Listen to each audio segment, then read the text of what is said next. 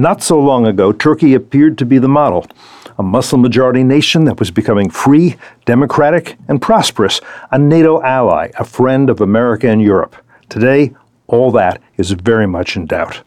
To discuss Turkey's trajectory in the aftermath of elections that have strengthened the hand of President Erdogan, I'm joined by former U S Ambassador to Turkey Eric Edelman, F D D Senior Fellow Aykan Erdemir, and F D D Research Analyst Merve Tahiroğlu. I'm Cliff May, and this is Foreign Policy.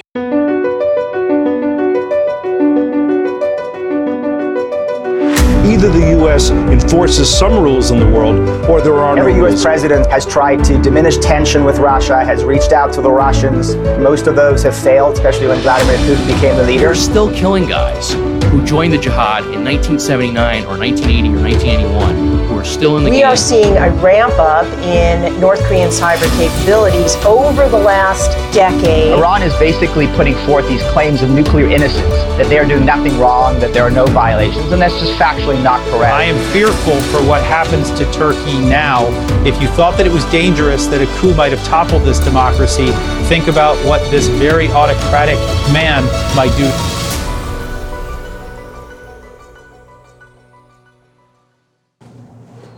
Ambassador Edelman, I'm going to start with you and start with this pretty simple question. It, basically, President Erdogan has won a very decisive victory here, hasn't he?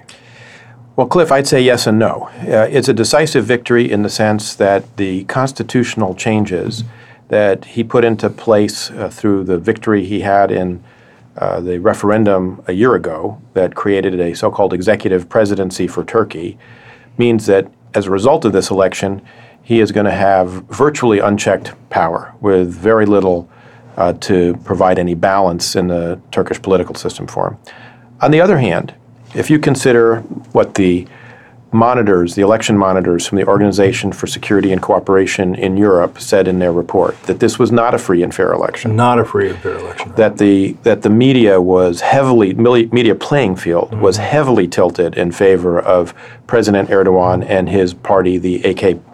The A K P, um, when you consider the fact that the election was held under a state of emergency that's been in place for uh, over uh, almost two years now, uh, dating back to the coup in the summer of, coup attempt in the summer of twenty sixteen, uh, which has led to the detention of uh, one hundred thousand people and the jailing of something like forty thousand people.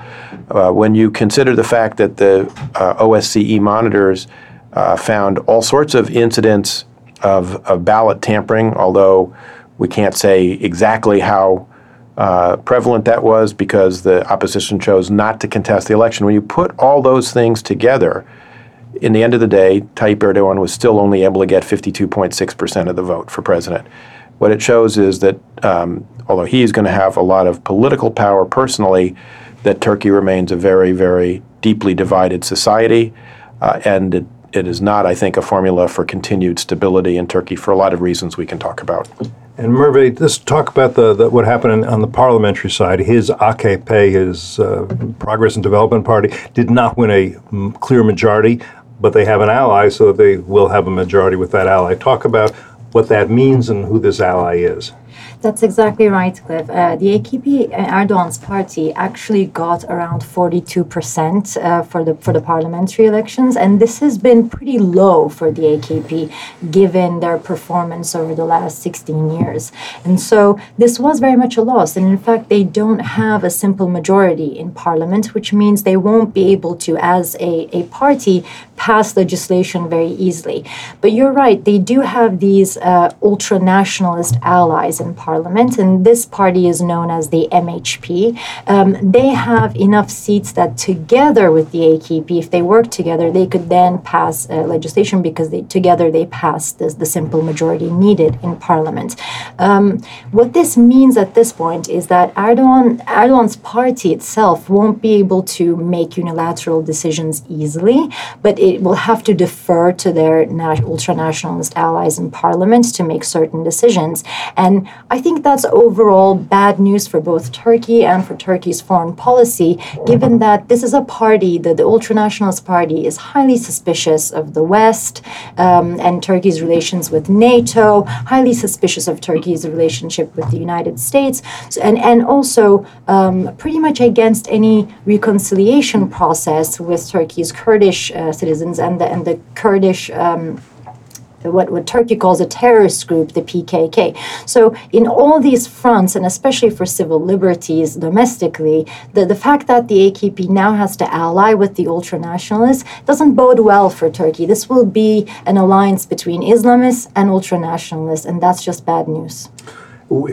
And just developing that point a little bit, Aykan, um, where does Erdogan disagree with the M H P, and where does he agree with them? Where will they have where will they have conflict if, they're go- if there's going to be any? Or do they simply reinforce each other's bad tendencies? When I say bad tendencies, I'm speaking about ultranationalism, as Merve has referred to, and Islamism. Um, and perhaps we should define that term. I take it to mean the imperative that only Muslims can rule, and the rule must be based uh, on, on Islamic values as interpreted by, in this case, Erdogan mostly, I suppose.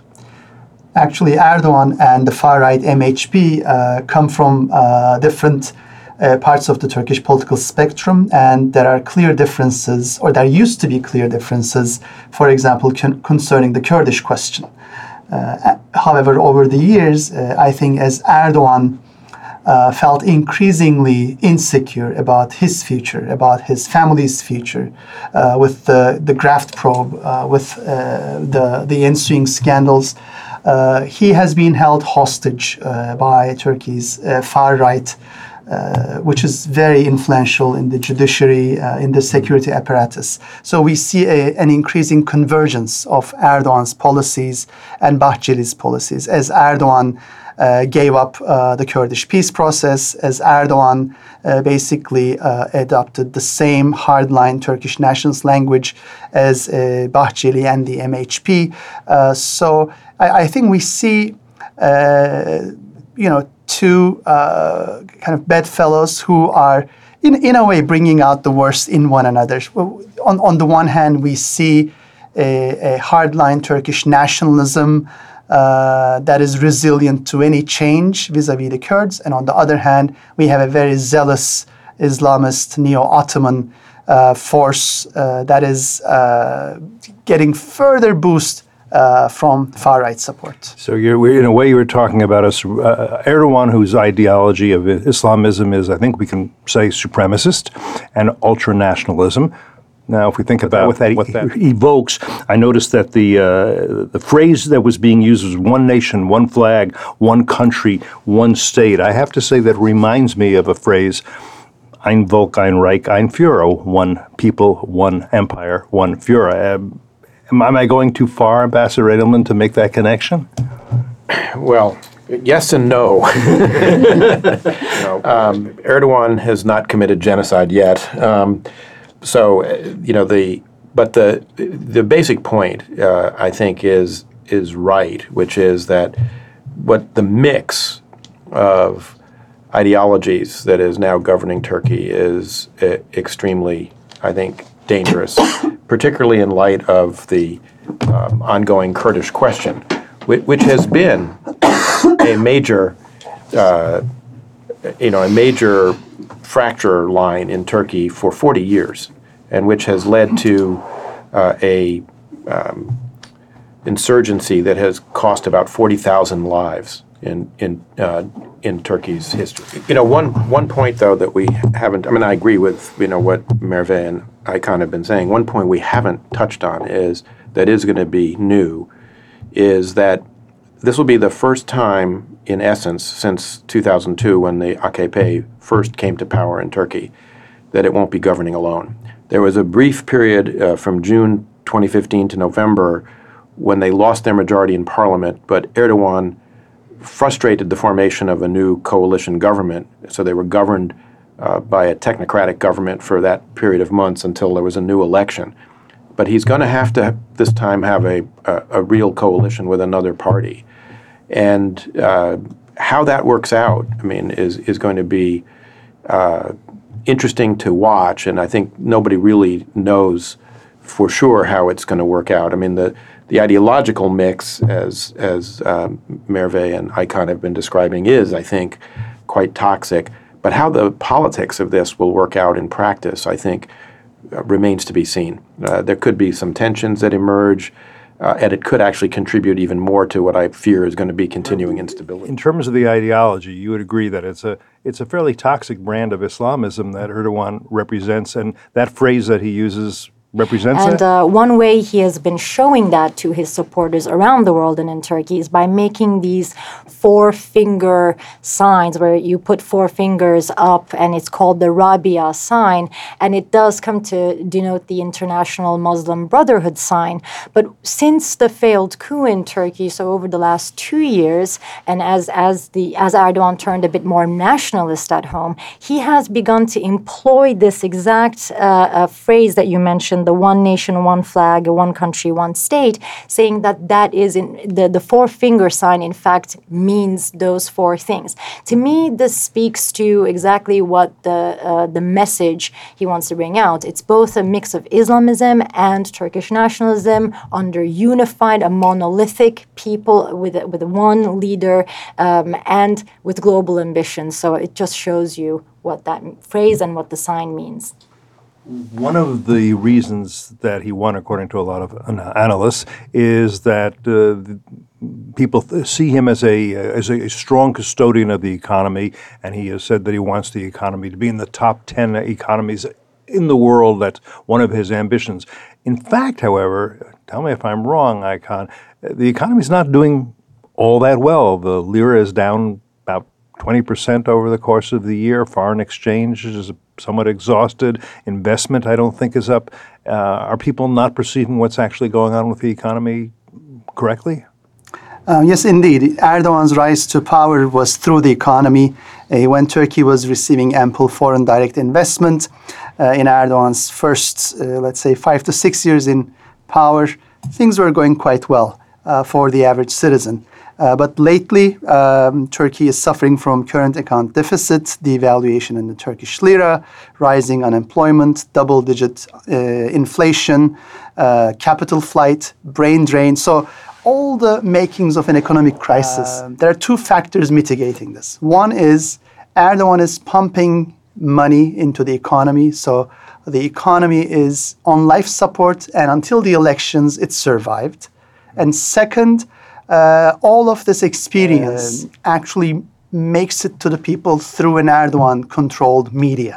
Mm. Uh, I know people are often aware of what is in their pocket or what's not there, uh, but still, uh, when the media uh, twenty-four seven uh, pumps a, a language of, you know, Turkish superiority, you know, Turkish Turkish might, uh, you know, the, the economy on the rise. Um, you, you can pretty much uh, turn black into white and white into black. So this is the magic of Erdogan, his almost complete domination of the print, broadcast, digital media, and social media um, is quite unprecedented. Underneath all of this lurks, I think, real fear on Erdogan's part. I mean, I think he continues to uh, be a, a very nervous autocrat. Um, and if you look at the economy, it's one one example. So Erdogan had said before he made the decision this spring to advance the presidential and parliamentary elections from twenty nineteen to this June, that he would never do that, that that was a sign of an immature democracy, and that uh, and he but he did do it, and the reason he did it was fear of the deteriorating economy and what that would do to his political prospects. And so there is, I think, still some f- fear underneath it, and you know, I have watched him for a long time. Um, you know, I thought his body language on election night was quite interesting, even while the um, news media, the um, Anadolu Agency, the uh, press government press agency, state press agency, was broadcasting news of a major victory with actually higher totals than he actually got in the end. um, he seemed actually very downbeat. And I think that was because, as I said earlier, he only ended up with fifty-two point six percent of the vote. And his party actually, as Merve said, lost ground in the parliamentary election uh, at the expense of the M H P. And I think that was largely a result of the nationalism he himself drummed up, particularly with regard to events in Syria next door. So uh, I think an uneasy lies the head that wears the crown, as it were. So uh, when we take a look at the results, we also see another interesting fact. Erdogan lost eight percentage points. Erdogan's party lost eight percentage points since the November twenty fifteen elections. And his far-right ally M H P lost also another percent. So t- in, in total, this ruling alliance uh, lost nine percentage points since November twenty fifteen elections. I would argue that part of that nine percent loss uh, has to do with the economy. The Turkish citizens are already feeling the pinch. Um, yes, the media gives a completely different picture. And uh, following up uh, on Eric, I would like to argue that Erdogan and Bahçeli pretty much knew what was in the making. So they probably thought, if we wait another year, we'll continue to bleed, and our nine percent loss will become nineteen percent loss when the opposition uh, wins fair and, and square. And speaking of the opposition, and you were an opposition parliamentarian some years ago, what's the state of the opposition in the aftermath of this election? I would argue the opposition uh, did better in the run-up to the election than after the election. Uh, in the run-up to the election, we have had unprecedented uh, coming together of the opposition. Exactly. This is the first time in Turkish history that we had center-left, center-right, Uh, kind of moderate nationalists, uh, religious parties coming together uh, un- under the, the same message, that is a return to parliamentary democracy, lifting off the state of emergency, return to rule of law. And uh, they were very dynamic. Uh, they uh, got people out uh, to the streets again. Uh, and uh, th- there was, at one moment, serious belief that they could defeat Erdogan. Uh, and I think this is a good foundation uh, to follow up on. Uh, however, um, with the election, with the, the, the I would argue, the trauma of the election night, I think they didn't handle that crisis well, and Mary will pick up from there. Well, they didn't handle it well because it was a, a surprising uh, loss for the opposition, I would argue, too, because the day before the, the election on Saturday, uh, the opposition candidate had a massive rally in Istanbul where five million or more people showed up to it. And so it was pretty surprising, I think, on Sunday night when the results started to come.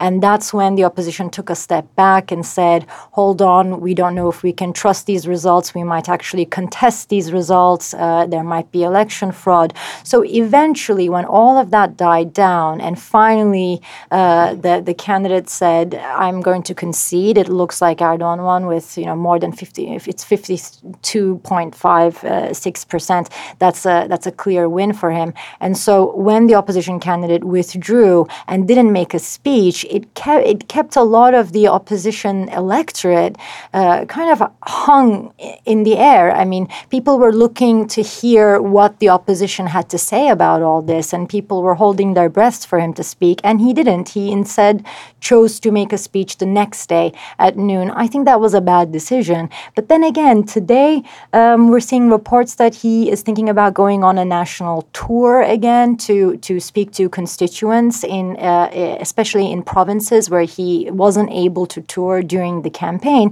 So I think this might be uh, a signal that a, a long-term plan uh, it might be taking effect um, for the opposition with this new leader who is pretty dynamic, as Aykan just explained. So there there might be uh, hope for the opposition if they can hold on to this momentum and materialize it into some new gains over the next couple of years, uh, especially for next year's uh, local election. Though if you had to bet, uh, Ambassador, um, probably Erdogan is president for life at this point, is he not? Depends on how long he lives. Um, uh, you know, I think he will be um, president certainly until um, uh, twenty twenty-eight or twenty-nine, I guess. Um, I think he um, you know, there he has there are health issues, so there is a question about his lifespan. I wasn't being totally facetious.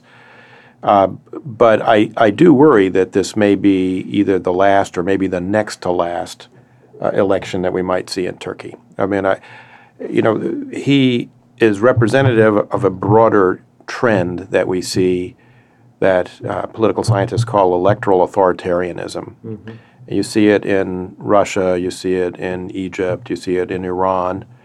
Um, and uh, I noted that after the re-election of Vladimir Putin this uh, past spring, um, some Russian political figures were saying, oh, his victory is so big, why do we even need elections anymore? The whole nation has shown that they love Vladimir Vladimirovich and he should just be president forever. Um, I don't rule out, I don't think you could do it on the basis of this most recent election, but after the next one, I don't rule out that you could start to see similar kinds of calls in Turkey. Right. Uh, actually, those calls have already started coming. In Turkey's Islamist press, uh, there have been uh, op-eds arguing that Erdogan might and should cancel local elections scheduled for March twenty nineteen. They're arguing local elections are just, you know, too much effort, leads to chaos, and Erdogan should just appoint mayors in Turkey.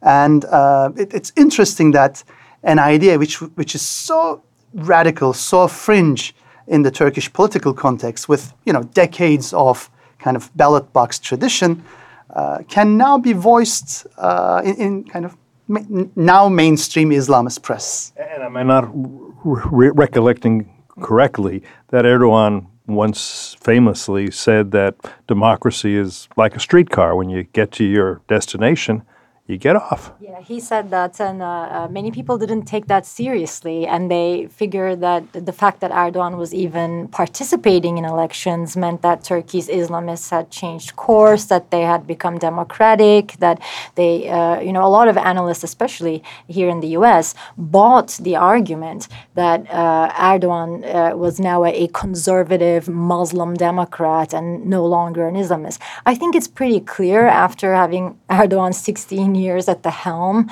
uh, leading Turkey astray from NATO values, away from the West, away from the E U process that he himself started uh, pretty disingen- disingenuously about a decade ago. I think it's pretty clear now how he feels about democracy with the new constitution, with the way he's been handling himself and and flaunting Turkey. I'm gonna. I want to get to this in the international realm, but one more question on this, and that is, when I went, to, I remember first going to Turkey or driving home past the Turkish embassy. What do you see in Turkey years ago? And you see Kemal Atatürk and his great revolution, and this towering figure from the nineteen twenties who, from the ashes of the Ottoman Empire, built this republic that was forward-leaning, that forward-looking, that was European, that was secular, that was all sorts of things that we've been thinking about.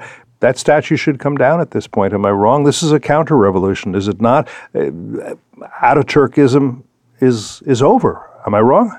Actually, uh, Cliff, I think Erdogan has heard you loud and clear, and he has uh, taken down not only statues, but uh, you know, as, as you can imagine, uh, the name Atatürk is very ubiquitous in Turkey. You know, each city has at least a couple of sports venues, you know, stadiums, concert halls, uh, kind of buildings, squares, airports, ports named after Atatürk.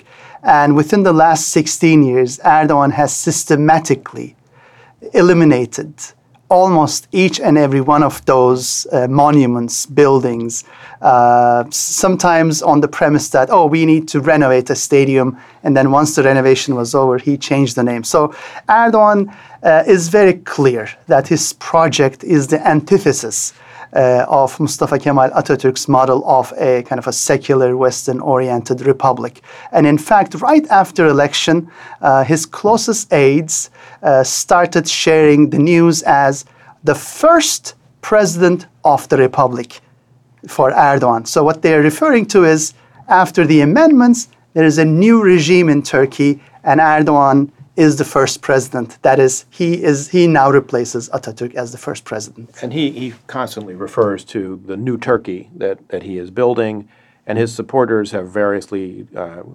described what's been going on since two thousand two as the Second Republic or the Third Republic, depending on how you count uh, Turkish republics.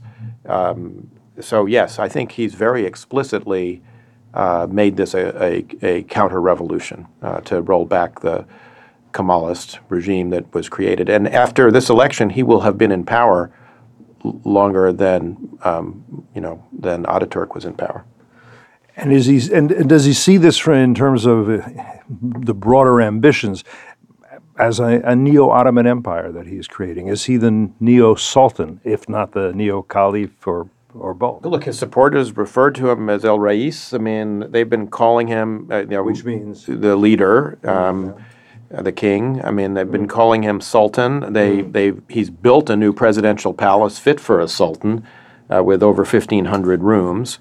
Um, That's a lot of beds to make. You know, uh, the one, a very good recent uh, biography of, of Erdogan by our our colleague at the Washington Institute, Soner Cagaptay, is called "The New Sultan." Mm-hmm. So, I mean, you can you know and he built judge himself, for your, you can judge for yourself. Yeah, and he built himself a, a, a huge palace uh, to live in, which he calls the palace now. So now that has become the new, the new uh, venue from which to rule Turkey. And and and Erdogan also um, identifies with uh, uh, one of Turkey's last sultans, uh, Sultan Abdulhamid. There is, in fact, a television show about it in Turkey. It's hugely uh, um, popular, but also extremely anti-Semitic, and has so many uh, historical facts wrong. And uh, this Sultan, Abdulhamid, is, is known as the Red Sultan in history because of uh, his role um, and in condoning of the Armenian massacres uh, in the eighteen nineties. And the fact that Erdogan identifies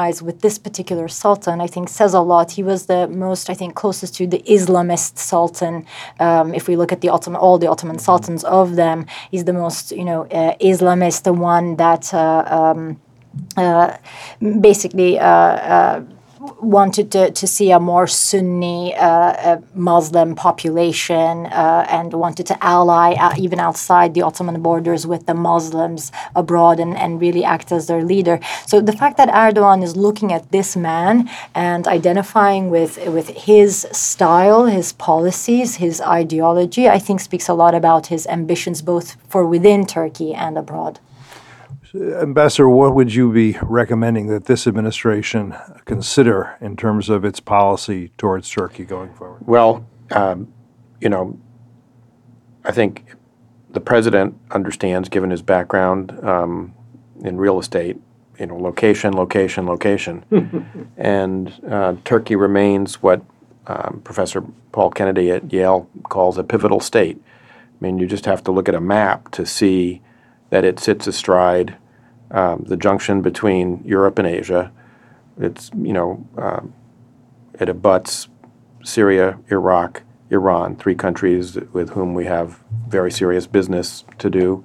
It is a Black Sea littoral state. It is a neighbor of Ukraine and Russia.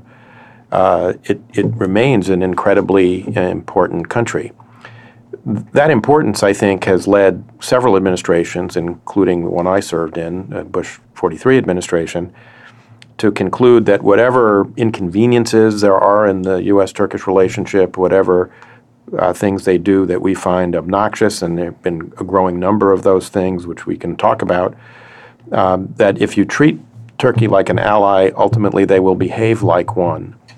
Um, and that clearly has failed, and it's, you know, it, it really is testing Einstein's famous definition of insanity as doing the same thing over and over again and, and expecting a different result.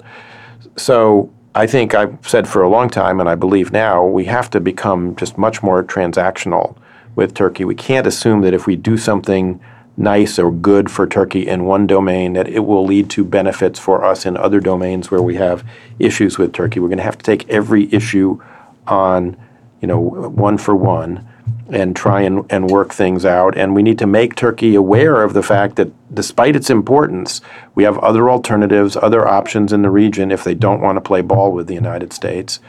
Um, and we have to, in some cases, impose some penalties on them for uh, acting in ways that, you know, are counter to uh, both the values we supposedly share as NATO allies uh, and our interests. Well, I mean, right now, part of the controversy is over what sorts of military technology we should be providing. The F thirty-five, in particular, there are those in Congress who think Turkey should not be getting our most advanced aircraft at this point. Um, particularly given uh, the fact that Erdogan is getting very close with Putin. And if Putin says, I'd like to take a look inside that piece of aircraft, do me a favor, I'm going to send some technicians down to do that, we don't know that he'd say no. It's a very serious concern, and the um, the fact that the Turks are procuring the S four hundred air defense system, which is not compatible with from NATO, Russia, from Russia, sure which is yeah, it's a Russian system that's not compatible with NATO equipment, is is extremely troublesome and worrisome. By the same token, this is a very difficult and complicated issue because the F thirty-five, uh, Turkey is a tier one member uh, partner in the F thirty-five program, have been since the beginning of the program. Uh, some of the key parts as part of the offset arrangements with Turkey for the F thirty-five are made in um, made in Turkey.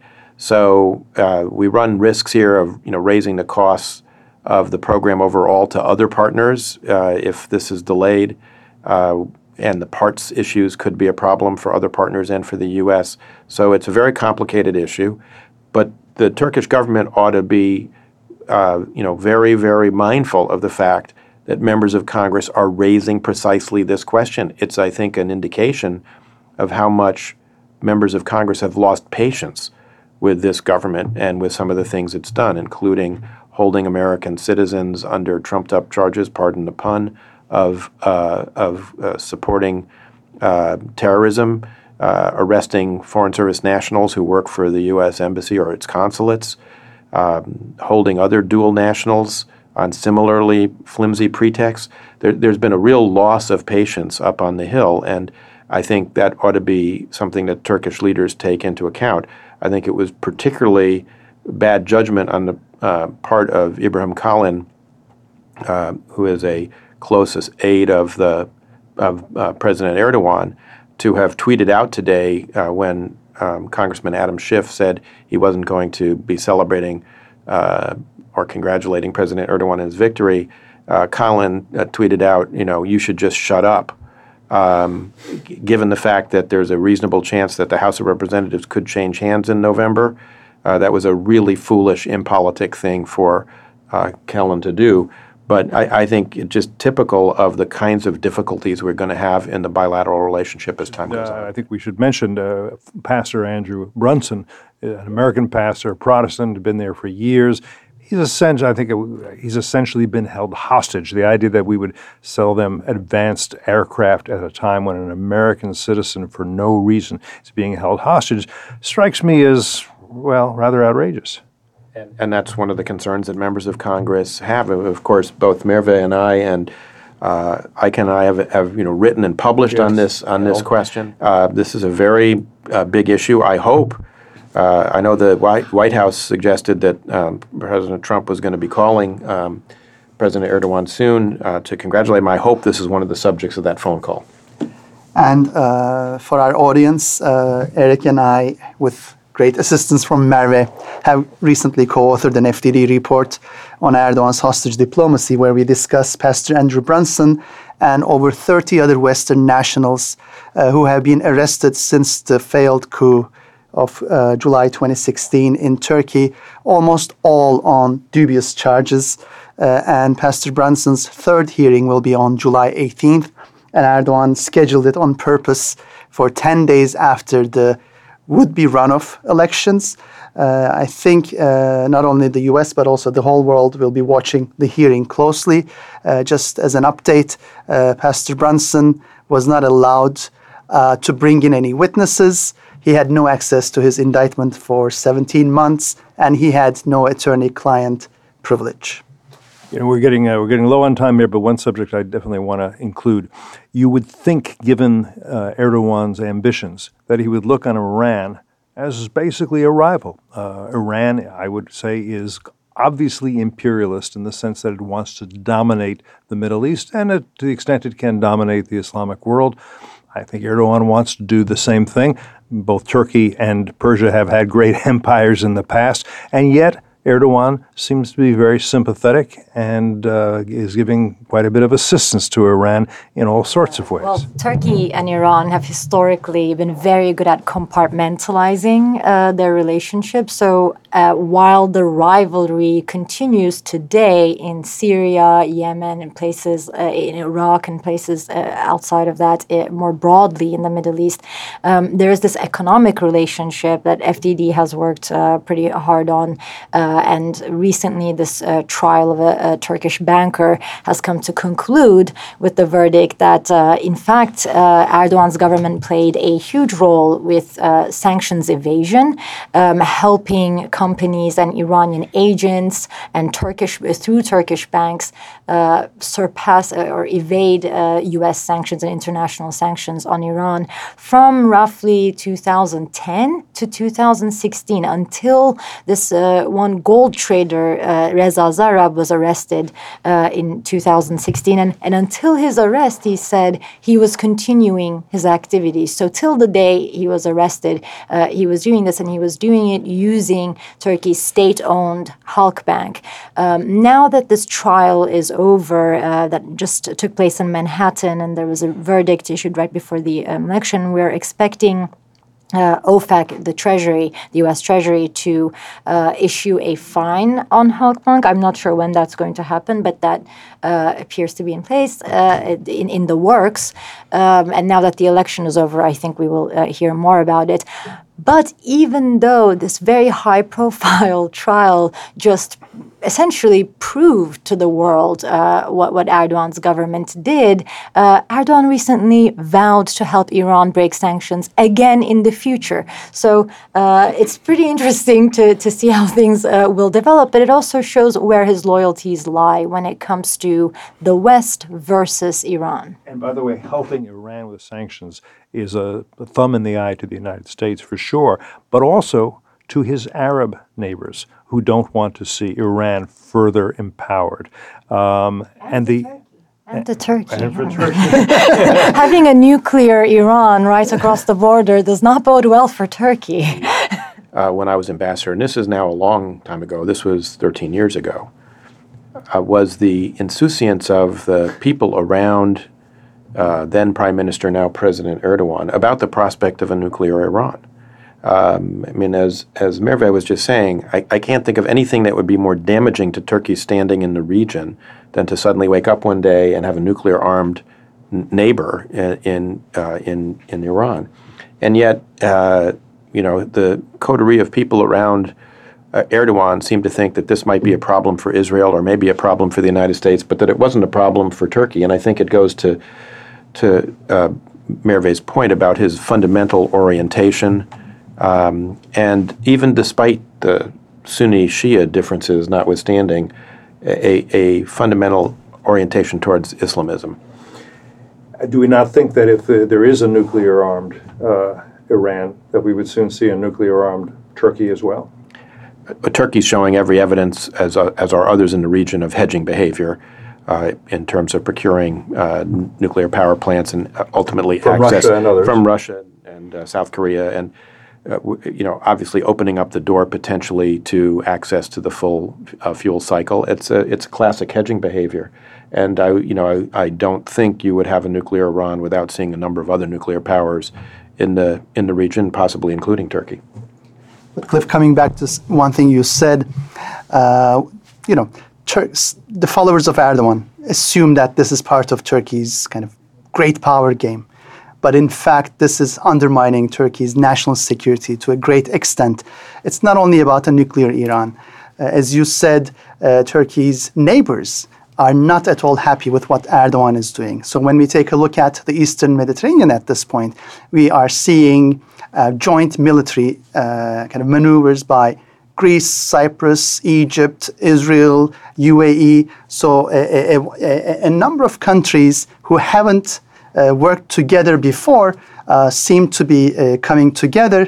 Um, so I think the average Turkish citizen should be thinking, what is Erdogan's play doing to Turkey? Why are we being isolated? Uh, why are we uh, kind of help Uh, a, a, a potential nuclear power evades sanctions, nuclear weapons which could one day be turned against Turkish citizens themselves? And, and why are we aligned in an internecine uh, Arabian Gulf dispute with Qatar, which is one of the leading supporters, has been one of the leading supporters of the Muslim Brotherhood around right, the world. But um, Erdogan is behaving in the, on the international stage in the same way that he's behaving in Turkey, that is, as a populist leader um, who, and in the international stage, that means Turkey being an overwhelmingly Muslim country, to, to keep Uh, acting as a belligerent uh, against the West, what he sees as the West, and that includes the, the U N Security Council, that includes the E U, that includes everything that Washington does, and he's acting like he is the protector of all Muslims, uh, including but not limited to Turkish Muslims, against these, you know, nefarious Western actors that are trying to keep Turkey down and the Muslim countries down, and he's behaving this way. His me- message is not cutting through to most people, and uh, and it, it is to, to many people, as we have seen after the Arab Spring, but it's ultimately not going to be too successful. And I think the main reason for that is Turkey can keep, Erdogan can keep acting like this belligerent against uh, the West, the same way that Putin does in Russia and Iran does. But Turkey, the fact is, Turkey just simply doesn't have that economy. It doesn't have any natural resources. It doesn't have the same um, capabilities, the hard power to back up what he's trying to do with this, you know, soft power rhetoric.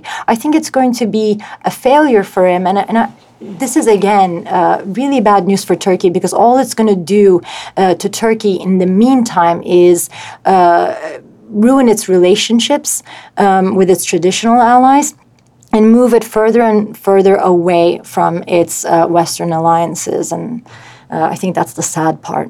That's a good summation, uh, Merve, and I think we'll have to let that be the last word. It's an unsettling situation, but it's a dynamic situation, and we'll want to utilize your expertise again in the future. Until then, thank you, Ambassador Edelman, thank you, Aykan, thank you, Merve, and thanks for listening. This is Foreign Policy. Thank you for listening to this week's episode of Foreign Policy. As always, find and subscribe to our show on iTunes, Google Play, or Stitcher. If you like this week's episode and have feedback for us, please leave us a review on iTunes. We'd appreciate your thoughts and your criticisms, too. We hope you'll join us again in the future, but until then, I'm Cliff May, and you've been listening to Foreign Policy.